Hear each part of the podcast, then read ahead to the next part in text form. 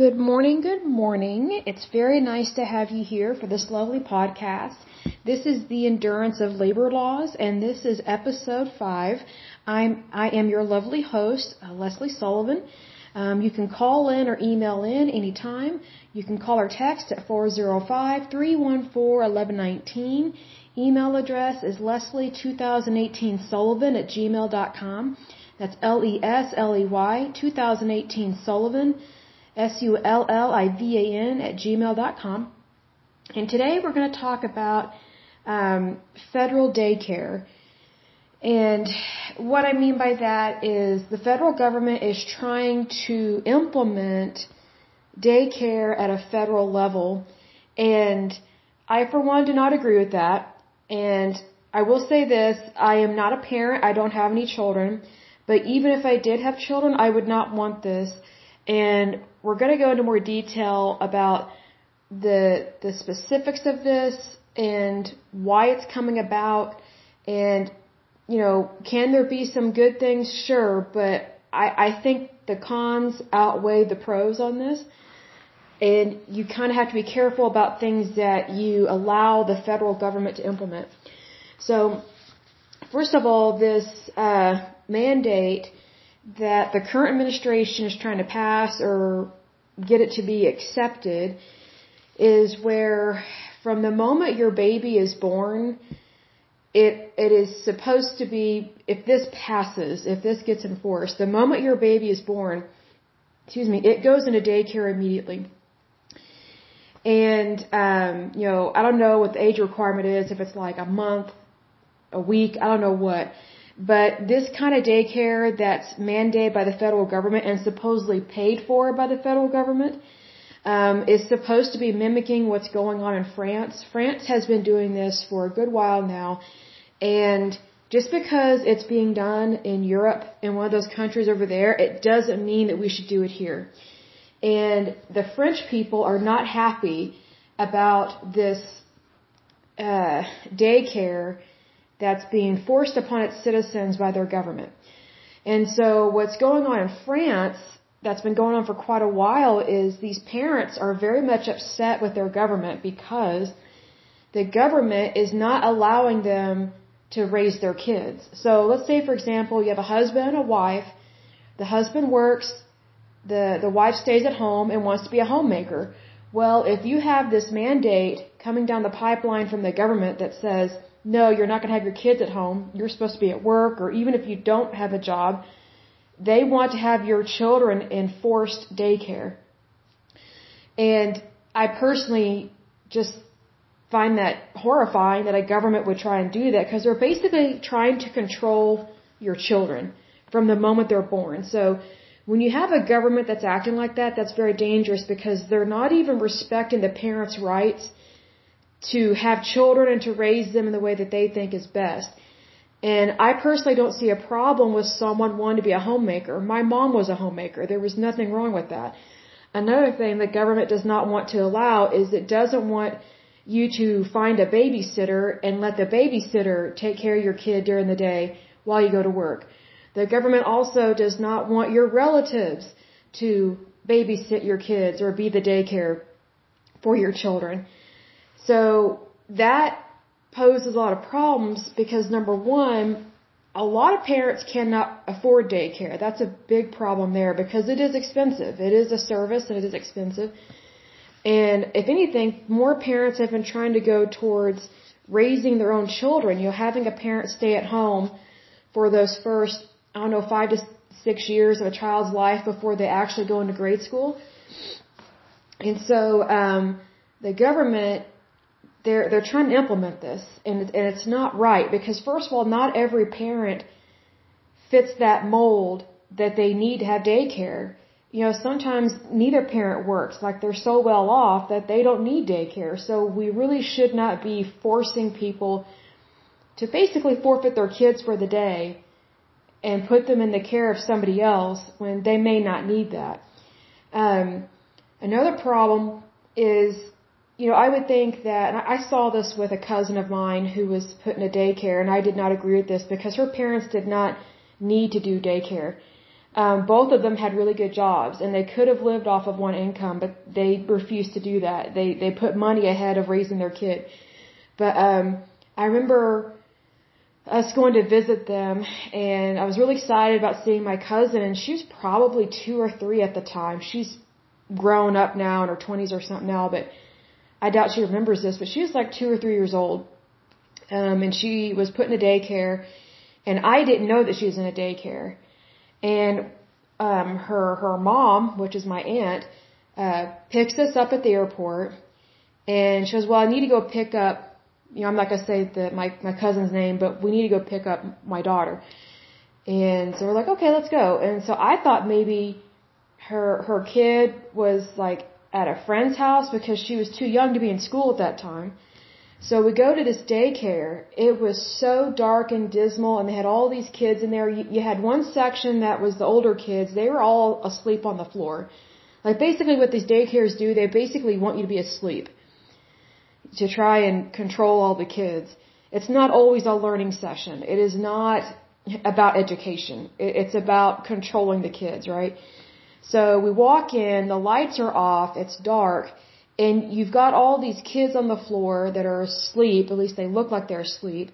And then you've got all these, they look like, um, they remind me of like incubator looking things at the hospital, like in a NICU that all these babies are in it. They look like turkey roasters, but they're clear. I was like, what in the world? So I have all these clear turkey roaster looking things lined up against the wall. It's a large amount of them. Well, they're all these babies in these little plastic crib things. And they're just all lined up. I was horrified as a little kid because my cousin and I were probably like seven or nine years apart. So I I knew something was not right with that, and I was just horrified as a little child. I was like, this is not normal because also I wasn't raised in that.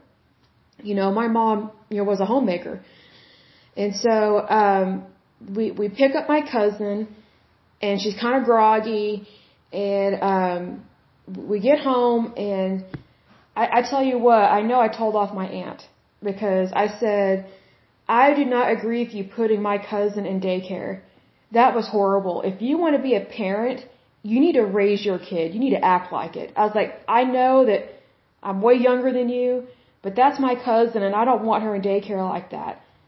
And my, my aunt just got real quiet and she got really pissed off. so, um, I know that I, I said a lot, but I was really upset as a, as a little girl. I couldn't believe that my aunt would be okay with this. And they didn't need to have two jobs. You know, they, they lived very comfortably. And I just was so taken aback by that, and it just felt wrong what I saw. So that was my first impression of daycare. My other impression of daycare growing up was so many kids could not stand daycare. They hated it. They wanted to be at home with their mom. Like my mom was one of the few homemakers in almost every single one of my classes.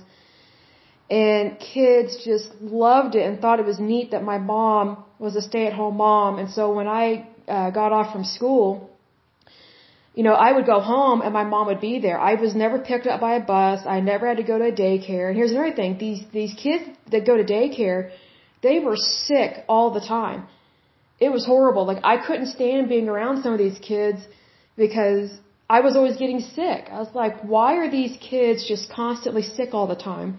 So it's like we would just share all these infections. It was it was really bothersome and I didn't like it. I mean, I loved having friends, but we all knew they're getting sick from the daycares, and there's all these different daycares in town, and hardly any of them were clean. And so, um, another thing was with the daycares was that if your kid is sick, parents did not want to come pick them up because they wanted to work or they needed to work. Some some parents needed to work. I'm not denying that. That's just their circumstance, but what sucked was even if their kid was sick, they were taking them to daycare and just dumping them there. And then, or they would take them to school and just dump them there. And sometimes they very well knew that their kid was sick, but they didn't care because they wanted to go to work. They're like, I don't have time for this. Just, you know, as long as the kid isn't gonna die, you know, just take her to school or daycare. Well, schools over time and daycares over time had to start implementing rules that you can't drop off your kid if it has a fever or if they're vomiting or throwing up or have diarrhea or if they have pink eye, like very contagious diseases. And it just kind of surprised me as a little kid because whenever I was little, my parents never took me to, to school sick. You know, I stayed home and got well. And I didn't go back to school until I was completely well. And what was interesting about that was the schools didn't always like that.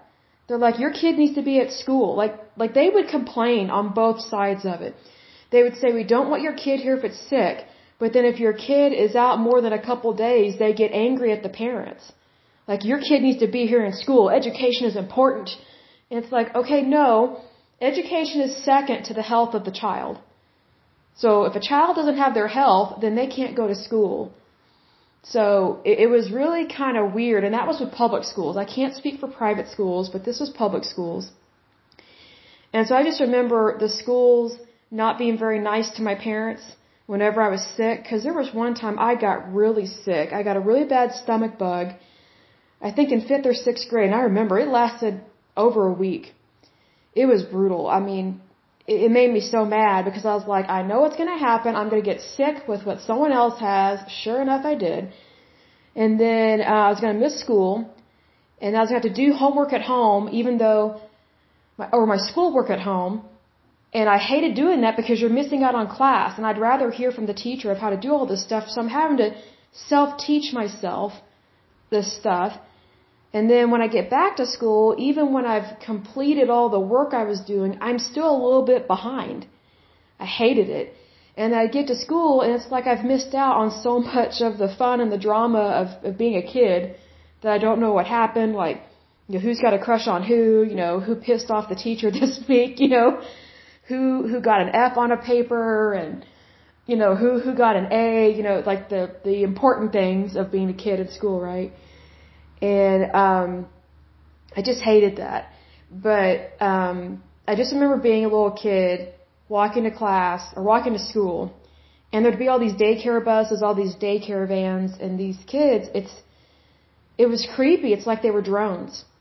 Well, that's kind of how the federal government is trying to do things right now. They're trying to mandate uh, daycare and there are some people that want daycare, but they, I don't think they understand that when you have it go through the federal government, that is not good. When it's mandated by the government, you don't really know what's going on. And here's another thing.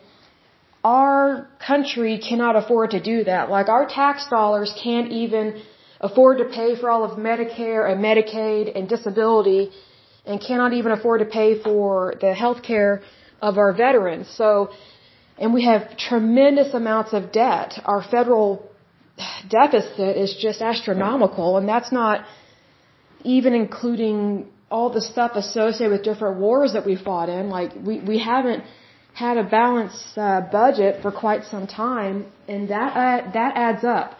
Unfortunately, that's that's just basic math. You know, like I've worked in accounting, gosh, probably 12 or 13 years now, and um, you know, you have to have the numbers add up. And if you want to know how stable your company is, you do the math. Well, if you want to know how stable your country is, you need to do the math. And if you can't afford something, then you simply can't afford something. So I look at it this way. If I had children, and let's say I needed daycare, I still would not want it to be mandated by the federal government, and I also would not want that being taken out of my tax dollars or other people's tax dollars to pay for child care for my children. And you know, as a as a single person, and you know, I don't have any children, I don't want to pay for other people's daycare. That's their responsibility as a parent. And if they can't afford daycare, they need to find a way to afford it. And I'm sure that's going to piss off a lot of people, but I don't care. And here's why I don't care.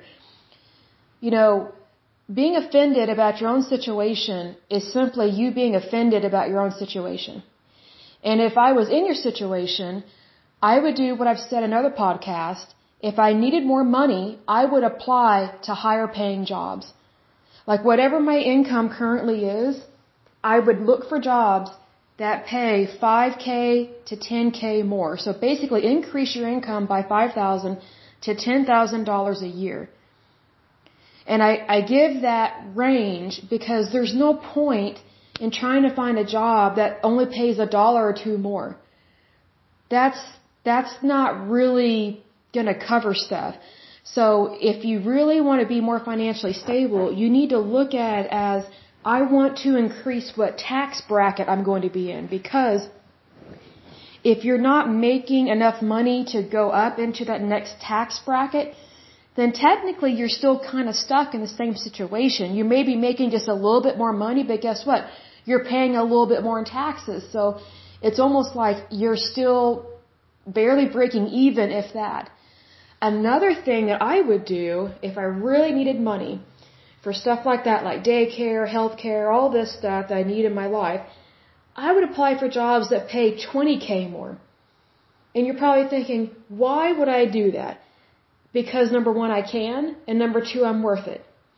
That's why I was talking about my previous podcast about getting your resume together and writing down every job you've ever had on a piece of paper and within each job, write down everything you did from the moment you set foot on the property of your employer to the moment you got home. Because those are the things that you did for your employer. That that was the job that you did. So let's say, for example,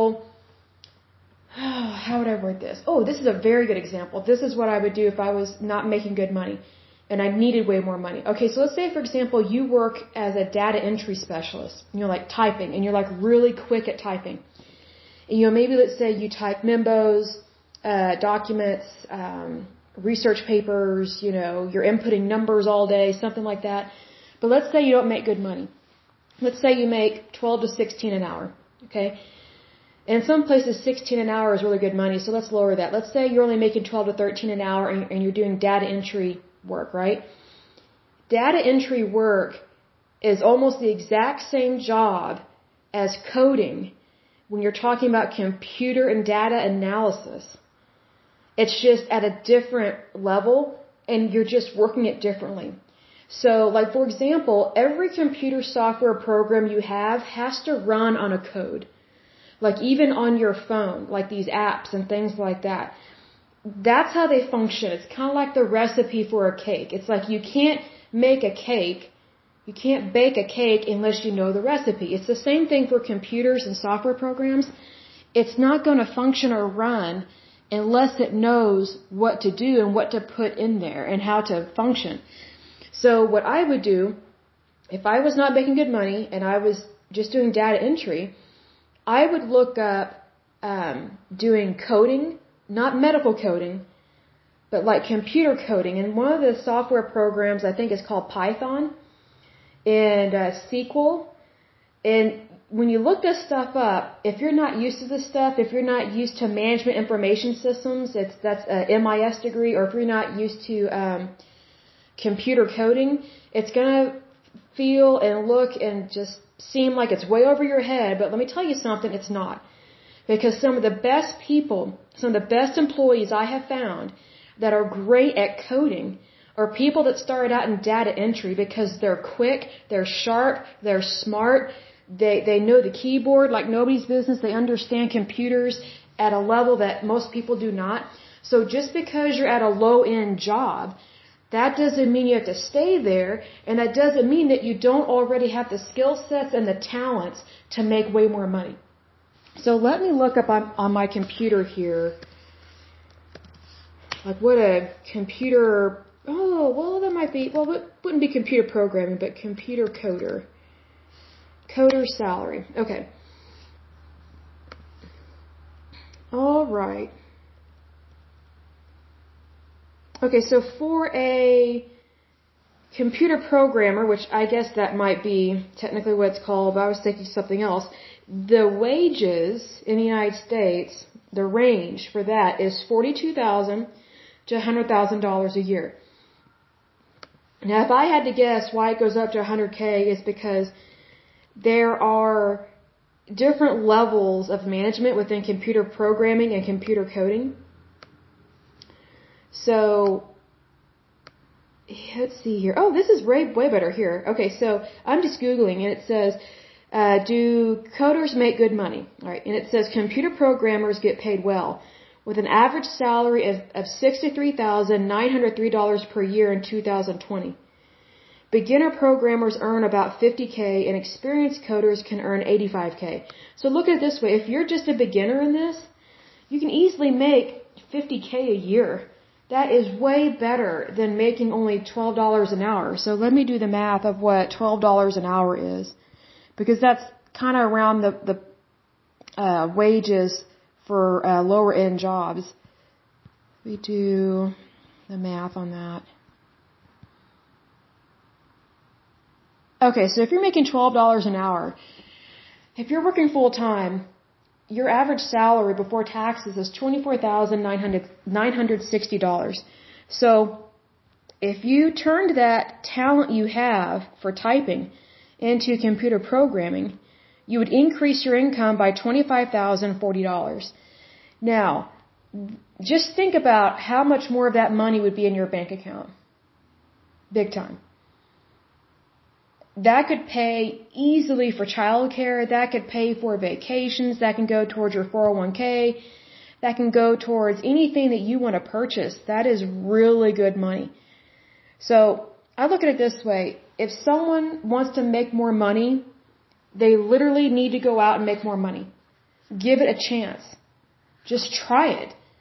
You know, and what I would do if I only worked in data entry, I would look up uh, resume samples or also um, job descriptions that are for computer programming, and I would kind of splice or input those words from the computer programming job description into my resume for data entry.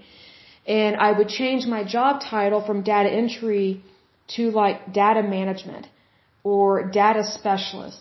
Because when you say data entry, that's just a job title. That that's just a description. So there are a lot of things that it can have. You can be doing the exact same job, but you may have a different job title. And so a lot of these um, recruiters and companies, you know, on the surface, the first step is they're just receiving all these resumes. They're not even reading them or looking at them. It's just being run through their computer generated database and they're just looking for specific words specific phrases on your resume that will match with what they're looking for. So then on the second or third step in terms of finding a employee, that's when they actually look at your resume. So it really doesn't matter that you're changing your job title on your previous job because job titles come and go. They, they change. Like you can be doing the exact same job but have different words to describe it. I mean, it's no different than using a, uh, what's it called, a thesaurus. And I love that because you can look up one word, you know, let's say you're looking up happiness. You know, let me look, look that up. And it will tell you other words that have the same meaning or similar meaning to happiness, but it's just a different word. Thesaurus. Okay, I love this. And I use the thesaurus all the time in college to help me write uh, my English papers. And you, you learned more new words as opposed to just looking through a dictionary. Okay, so synonyms. A synonym means to have the exact same definition or a similar definition to a word. So I looked up happiness and all the different words. Oh, this is so good. So uh, some very similar words to happiness are bliss, contentment, delight, elation, enjoyment, euphoria, exhilaration, glee, joy, jubilation, laughter, optimism, peace of mind, pleasure, well-being. Let's see, beatitude, blessedness, cheer, cheerfulness, content. I don't know what this other word is. I've never seen this word before, so I'm going to skip that one. Um, enchantment, gladness, rejoicing, playfulness, paradise, merriment. Oh, I haven't heard that word in a long time. Lightheartedness, hopefulness, um, cheeriness, good cheer, good humor, good spirits. So, you know, it's the same thing when you're looking for a job. You know, yes, you may have been doing data entry and it may not be paying well, But those skill sets that you're using every day for your job can be used for a different job, just have a different job title and double or triple your income. Who wouldn't want to do that? I say go for it. You have nothing to lose and everything to gain. So I wonder if this will give me other words on here. Let me look up something.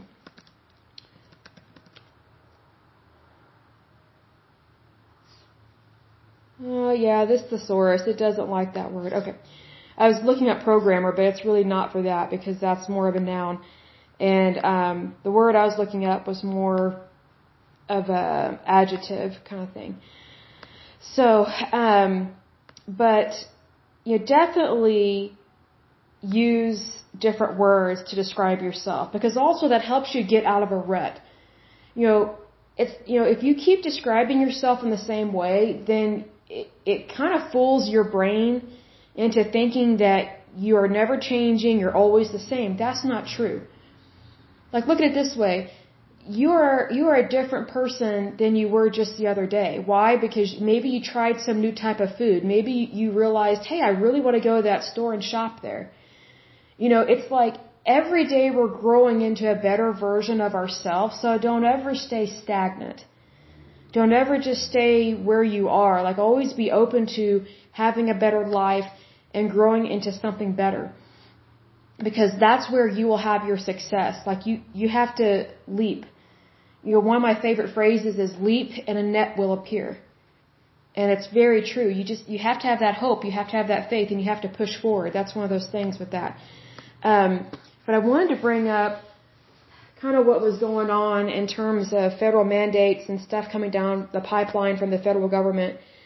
And, um, I, you know, I kind of want to go back in time with this because I know that the federal government has been wanting to implement federal mandated daycare, I think since the Clinton years, if I'm not mistaken. I was a little kid back then. But the adults that I was around at the time and then later on when I grew up, they've talked about how the federal government really wanted to implement federal daycare. And when back then when parents realized what it actually meant, they're like, no, we don't want that. Like it sounds good on the surface. Oh, free daycare for all your kids and you can go to work and make money and stuff. But there were all these other things that the government wasn't really telling people that they wanted to do and how strict and stringent it is and that you can't ever have a relative take care of your kid. You can't, you can't hire a babysitter to take care of your kid while you're at work. Like it, that really puts a stress and a burden on the parents and then it makes it, it makes it so that the parents don't decide who's actually taking care of their kids. So you don't know how your kid is being trained or taught. You don't know what they're around. And I'll give you an example. There are these people I know. They're they're kind of well, the wife is stuck up and a snob. The husband's more normal, but they were they made a comment one time at dinner about their about one of their children and said, "We don't know where she's getting these words and she has this weird head movement that she's doing that's kind of ghetto." And then the next time we saw them, which wasn't long after that, they told us that they realized where their their daughter was getting these weird ghetto words and why she was having this kind of weird behavior. It's because they met one of the daycare workers that was at this daycare they were dropping their kids off at and they were just going, "Whoa, our kid is mimicking this woman because this kid because their kid is bonding with somebody else and not them. And they noticed that. They noticed that their kids were not as reliant upon them as they were before. There was kind of a, a shift or a slight change in the dynamics of their relationship the more they went to this daycare. And I don't know if they took their kids out of that daycare, but I would. I would make every sacrifice I could to be a stay at home mom. Because that's what I would be concerned with is what are my kids being taught and what mannerisms and words and jargon are they going to pick up from somebody that I don't even know that's a complete stranger to my children. But yet they're going to be around my kids for 8 to 12 hours a day if they're in a daycare. That's 8 to 12 hours that, that they could be around a family member or someone that actually loves them and cares about them and, you know, actually does have a, a meaningful relationship with them you know, it's not just a business transaction. That's what daycares are. It's, it's, you're paying someone to take care of your kid. Whereas if you're a homemaker or you're a relative taking care of a child, you know, you're not being paid to do that. And it's, it's a much more kind and loving relationship than someone that you don't even know. And, you know, I'm sure there are some really nice daycare workers, but when I heard this story from this couple, I, I just, my mouth kind of dropped. I didn't really know what to say. But, um, you know, this couple, they love money. They both work. The husband makes really good money. The wife doesn't have to work, but she wants to work. She wants to have her own income. She loves money. And it's like, well, if that's what you love, then you, I, I don't really think they have a, an avenue to complain about their kids and what they're being taught at daycare when they have a choice to have one of them stay at home and raise the kids until they go off to grade school. But that's not what they want to do and it's not what the wife wants to do. So, I just kind of find that odd.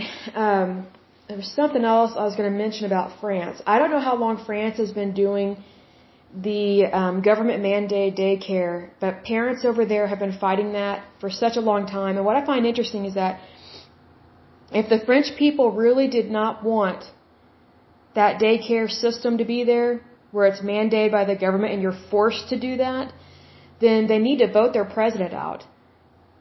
See, here's the thing. You have all these people that want a handout from the government, and then they complain about it, but they don't vote the right way. They don't vote to reflect what they're complaining about.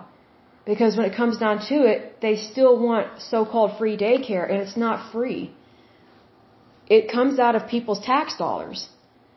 And when I say people's tax dollars, that means everybody's taxes, not just the rich. And here's another thing, the rich, they pay way more in taxes anyway, but I don't think they should be on the hook for everybody's little whim. The rich are not the personal piggy bank of society. Because that's not right. I look at it this way. You know, if I was a millionaire or a billionaire, would I really be okay with being taxed more than somebody else just so other people could not work, have free daycare, have free health care, but yet my money's paying for all that? And then the system that it's going into is not even really supporting or helping our society. I would not be okay with that. I mean, I would still be forced to pay taxes because I do believe in taxes, but you know, it's one of those things that I would try and help people wake up to the fact that hey, if you're not really satisfied with something or about something, you need to take care of that at the voting ballot. That's you know, at the voting box. That you know, the elections that you have. That's that's where you make your voice heard. Because in the meantime, I personally don't care to, he, to hear people's complaints if they don't actually care to do anything about it. And do it appropriately. And I say do it appropriately because there's the right way to act and the wrong way to act. And the right way to act is to take care of this stuff when you vote and who you're voting for. And you know, I'll go off on a tangent here a little bit and talk about taxes. Like I am all for taxes. We should have taxes. Everybody should pay tax. What I don't agree with is overtaxation of the rich because it is overtaxation. See, because here's the thing if everybody paid 10% of their income, that to me would be fair and reasonable. I don't think taxes, I don't think any type of tax should be over 10%. Because I think anything over 10% is extreme and a mismanagement of money. Because it just seems like whenever we raise the tax rates, it just leads to really bad stuff and mismanagement of money and it leads to all these government officials and bureaucrats and all these people serving in office, they just have all these little pet projects. Well, if you have a pet project, you need to fund it with your own money, not everybody else's. Like that bothers me. It's it's just not it's not the right way to spend someone else's money, much less your own. So, you know, I'll give this example with this. Like if everybody play, if everybody pays a flat tax of 10% of their income, it doesn't matter whether you're making $100 or $100 million. The rich are going to pay more anyway because they're making more. You know, all you have to do is move the zero over or the comma over one time for 10%, and that's how much they're going to pay. Like if you're paying 10% on $100 as a tax, you're going to be paying $10. So, you know, with the rich, you know, if they're making a hundred thousand, ten percent of that would be ten thousand. So they're automatically going to be paying way more than someone who's in a lower tax bracket. Like these people that think, oh, we need to tax the rich 40 to 60 to 75%. Really?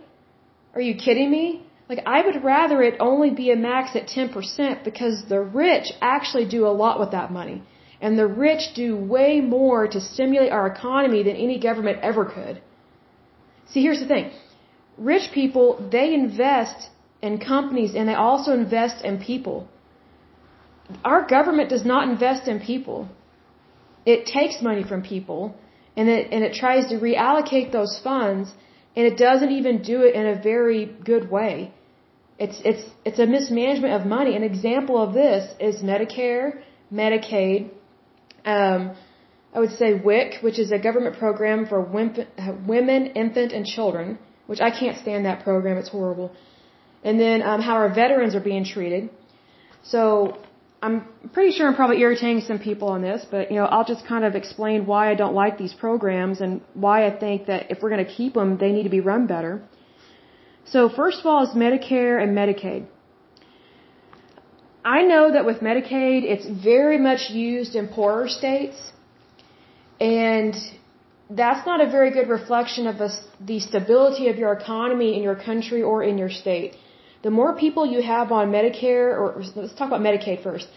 Medicaid is for people that are not on Medicare. Medicare is for people that are think they're uh, they're age 65 and older. I think is the is the age bracket for that. And with Medicare, when you hit 65 or 64 and a half, you are forced to go on Medicare. And that's now your government insurance. You're not allowed to purchase private insurance anymore. And the insurance, the, the Medicare insurance for older people is one of the worst policies ever. Because the government is notorious for not paying its bills. It's notorious for putting people on waiting lists. And it's also notorious for not wanting to pay for people's drugs that they desperately need. You know, like for example, if you need a drug and you've just had a transplant, the government is going to try and get out of paying for that drug. So what they're going to do is they're going to delay your transplant surgery and or they'll try and see if they can find some crappy generic to give you as opposed to giving you the best possible drug on the market. Because what Medicare does is it says, okay, we know that in every other market the cost of this drug is this, but because we're the government, we're only going to pay a fraction of that. Why? Because we're the government, and, you, and you, if you mess with us, we will, we will federally take you out. We'll sue you. So basically, they the Medicare the federal government, they basically threaten these companies and these doctors' offices and hospitals and say, hey, we're not going to pay this, so you just have to do what we want because we're the federal government. See, that's the problem with putting your health care in someone else's hands, is that you don't always know what they're doing, and sometimes what they're doing is not always right or ethical. Because I look at it this way: if I was a doctor or a nurse practitioner, or even work at, working at the front desk of a hospital, you know, would I think it's appropriate for someone to not pay their bill? I would think it'd be very inappropriate. But the federal government gets away with that all the time. And you know, what's interesting is that the federal government likes to get paid, but it doesn't think that some of these doctors and hospitals and, you know, pharmacies should get paid their money. Well, people need wages. But the federal government doesn't, doesn't always care to pay people their wages and have it be appropriate wages. That's the thing. So Medicare is health insurance for older people once you hit a certain age, which I think is 64 and a half, if I'm not mistaken, and you're forced on that insurance, mandated by the federal government. And I think that is totally wrong because that's the federal government forcing you and making it illegal for you to purchase something that you may want to purchase. And plus, here's the thing there may be quite a few rich people that they don't want to be on Medicare. They don't need to be on it. Medicare should be for people that need it.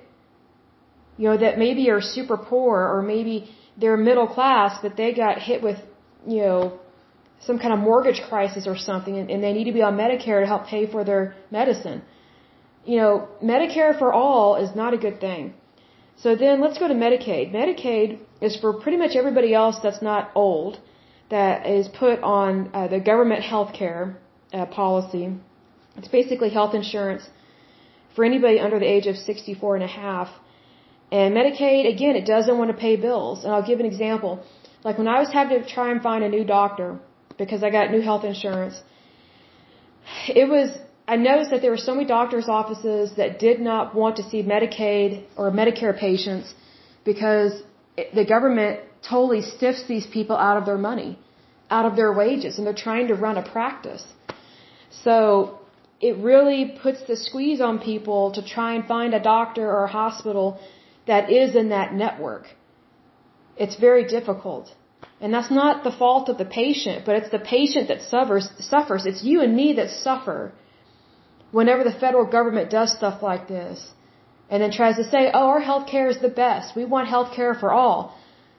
Obviously they don't.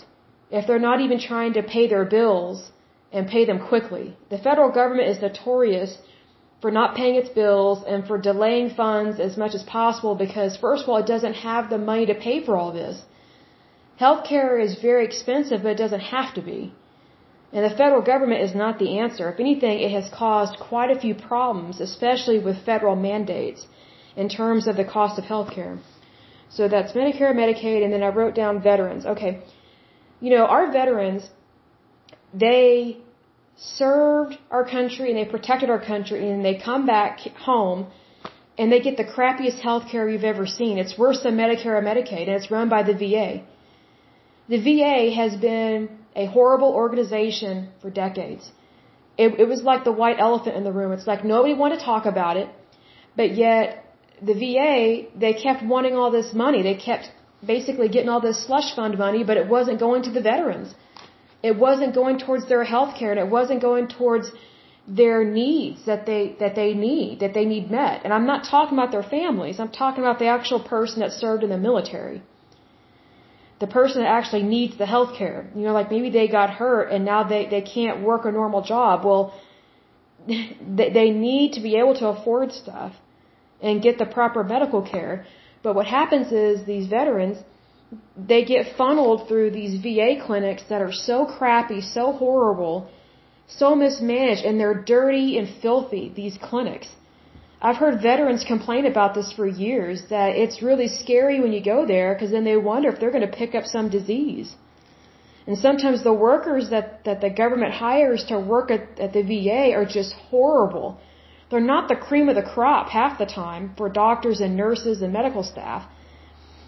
And they're not always nice to our veterans, which is horrible. I would think if anybody should re- receive dignity and respect, it should be people that defended our country, like actually went to war for us, actually put their life on the line so that we could be alive and have our freedoms. I think the least we could do is, is pay their healthcare cost, especially if it's associated with a, a wartime industry or something that happened while they were overseas.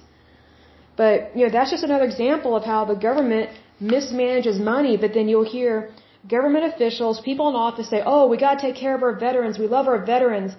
And they just go on and on and on, you know, let's wear the ribbon for our veterans, and I don't know what color ribbon it is for the veterans. Um, like, breast care aware, uh, breast cancer awareness is pink, but you've got all these other colors for every cause. And it's like, you know, wearing a ribbon doesn't pay the bills. Wearing a ribbon doesn't get people the health care that they're paying for and that they deserve. I say screw the ribbons. Get people the health care that they're supposed to get, that they were promised. And also that we, the taxpayers, are paying for. Like it really bugs me that, you know, I'm paying all these taxes into a broken healthcare system and yet it, it makes all these promises to people that they're supposed to protect and help especially when they get out of the military and they're not even taking care of the veterans that really need a lot of help. Like some of our veterans, you know, sometimes they get their limbs blown off. You know, and you can't just have someone sawing off their limbs and, and not know how to do proper amputations and, and you know, let's try and prevent an infection here. I mean, it really is that serious. It's it's not something that can just be, oh, we need health care. You know, no, it's we need health care and we need to also take care of our veterans because there are some people that need more health care than others. Like, like someone that's healthy and is not in the military and, you know, they're here back at home in the U.S. working, they have a good job. They don't need the same services as someone that comes back from a war. I mean, they just don't. So the monies that are supposed to be allocated to the veterans in their health care, it should go to them. But what happens is, is this horrible mismanagement of money. And from what I can figure out, it comes down to everybody wants their hand in the pot. And it comes down to managers, HR departments, all the, or administrators. Like I cannot stand that word hardly at all anymore because whenever you see the word administrator, and it's a job title within an organization, you basically need to just envision your tax dollars going down a rat hole because we've got all these people that want all this power and they want to control other people's health care, but yet they don't want to be on the same health care plan that the veterans are on because they know it's crappy and it's horrible. But yet these administrators, these higher ups, so to speak, or these bureaucrats, they're just professional paper pushers, but yet they get paid really good money. They get paid really good wages, have excellent health care. But yet when it comes to someone else's health care, they don't really care about because they care more about their job, their money. And yet they say, oh, we need to help our veterans more, or, or oh, we're, we're low on money. Let's raise taxes. You know, let's do the right thing. Well, sure, let's do the right thing. Let's have an audit first. And let's see why your administration or your cabinet or your department doesn't have the monies that it's supposed to have. How is it using it? And is it using tax dollars appropriately the way that it's supposed to be utilized? And also, are workers getting paid the correct wages? You know, like, yes, we have doctors and nurses, but what about all the other workers that, that are below that, that are in lower income brackets? Are they being paid appropriately? within these government systems? Like if they're working at the VA, are they working the best hours for them? Are they being guaranteed pay? Are they working in a, in a good, happy environment? I can probably tell you no, they're not, because the VA is not known for being a pleasant place to work. If anything, people can't stand working there. And you know what? It starts with management. It starts from the top and trickles down. It just does. So, you know, in regards to a lot of these government entities and programs, you know, social welfare programs, just FYI, whenever you see the word administrator and they've got a job title, they're basically a professional paper pusher. And, and here's the other thing. If you interview them, they may sound like they know it all. They're smart. They make it seem like they care, but you know what? The proof is in the pudding. Like I've worked in accounting for like 12 years now or 13 years. You need to look at the numbers because that will tell you if someone's actually doing their job and doing it correctly and handling the monies in a appropriate manner because tax dollars are just that. They're tax dollars. They come from everybody's paycheck. So that means those administrators and those people in those government offices and roles, they are held accountable by the taxpayers. And the way that they're held accountable is when you go to the voting booth and you vote them out. Or, or you vote someone in that can fire those people that are not managing the VA or these other offices in the appropriate manner. That's, that's just how it should be. And I wish more people would wake up to this. But I bring these up, Medicare, Medicaid, the, the VA, because if our government can't even handle these social welfare programs, how's it going to handle daycare? And you're talking about children. You're talking about babies, infants, toddlers. And these more than likely are 99% healthy, you know. Like our government can't even take care of people that really need a lot of help. So how are they going to help parents? How are they going to help mold and shape our kids? They're already trying to implement stupid stuff in, in the public school system, like trying to eradicate history and try and push through these really crazy nutbag theories that have nothing to do with the beginnings of our country and what it means to be a citizen and to care about your fellow man. I mean, if anything, they're teaching stuff about how to have disharmony in your country, and we don't need that. It's easy to be negative. It's harder to be positive. And the reason why is because it's worth striving for. It's, it's worth longing for positive things in your life. So, that's kind of a, a serious podcast. But I thought I would bring it up because I've heard people talk about, you know, some of what the federal government is doing. And there are good things that the federal government does, but it really needs to help those in need first before it tries to expand out to other things. I'm sorry, daycare is not number one on my list. The people that are dealing with life and death situations, they're number one. The people that need food, water, food, water, and shelter, they are number one. Daycare and school systems, that comes second, third, fourth, fifth, sixth. It's, it's down the list. You know, people need medicine. They, they need their, their cancer drugs. They need transfusions. They need infusions. They, they need a roof over their head. You know, they, they need the vaccine. You know, they, they need transportation to and from their doctor's appointments. You know, like things like that. You know, we, we really need to put things in perspective and put it in the proper order. You know, maybe someday this daycare thing will be a good thing, but I don't think it should come from the federal government. Not by any means. I think that's very dangerous to put the federal government in charge of anything like that because whenever you give them power, it's very hard to get that power back. That's the thing. I would be very concerned with that. Regardless of whether I have kids or not, I would still be concerned with that. Big time. You know, like for example, I'm not on Medicaid or Medicare, I'm not a veteran, but yet I can easily recognize that those programs are not being run correctly. And the people that need help are not getting the help that they need and that they're promised. You know, when you make a promise, you're supposed to keep that promise. And if you can't keep that promise, you need to admit that, hey, I made a promise I can't keep. I apologize. Let me see what I can do to make up for this. Like, but, but the federal government doesn't do that. That's what these social welfare programs do. They make all these promises they can't keep. Why? Because they're constantly spending someone else's money. They're not spending their own money. And they're not really holding themselves accountable to anything. It's just viewed as a slush fund. Well, people are not slush funds. They're people.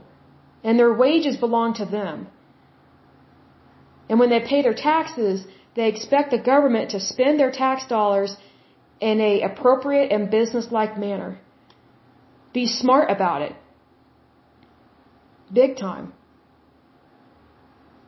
So, that's kind of slightly not as positive podcast as some others, but it's one of those things that we, we can't just ignore the white elephant in the room and just sweep some of the stuff under the rug and ignore the, the dangers of this. And, you know, because it is dangerous to implement all these different social welfare programs when we have a huge deficit, we have a huge debt in this country. And, you know, the programs they're wanting to implement are not the best thing for this country. We're not even able to handle the government programs that we have that, that are being practiced right now. So that's a big problem to me. You know, we, we need to get our head on straight and practice good management. Big time. So, you know, just so to um, end this podcast on a positive note, um, I'm going to read some affirmations from that affirmation app that I love.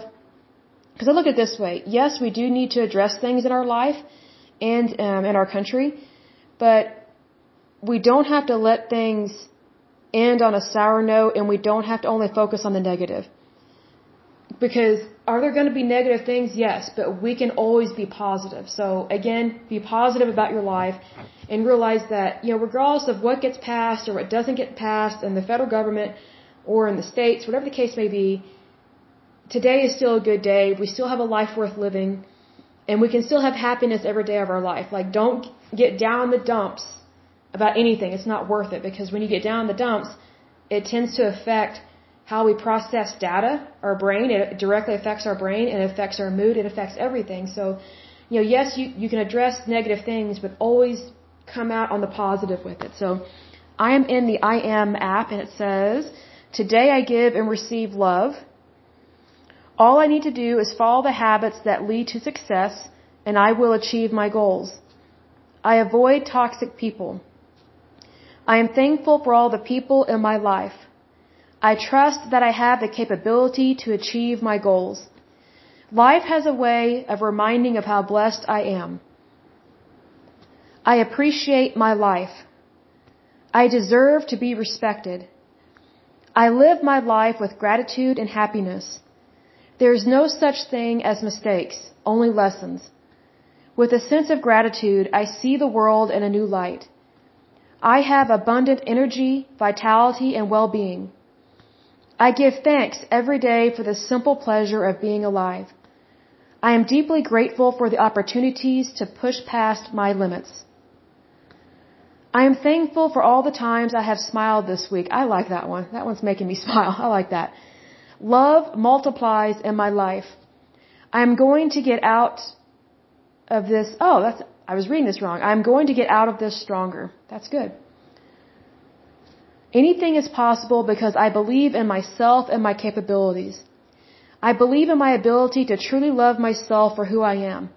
My heart is always open. I am grateful for all the blessings that I have. I move on to my best future. Believing in myself comes naturally to me. I focus my energies on the many positive things in my life. I will stand by my decisions. They are sound and reasoned. I am confident in my ability to change my life. I am great at helping people. Every day I am becoming a better person. I am becoming the person I always wanted to be. Today I will have an attitude of gratitude. I trust that all I need comes to me when needed. I choose to make my happiness a priority. I love that one because you, you have to choose to be happy. It doesn't always just fall out of the sky. I wish it did, but, you know, we choose it, therefore we can have it anytime we want.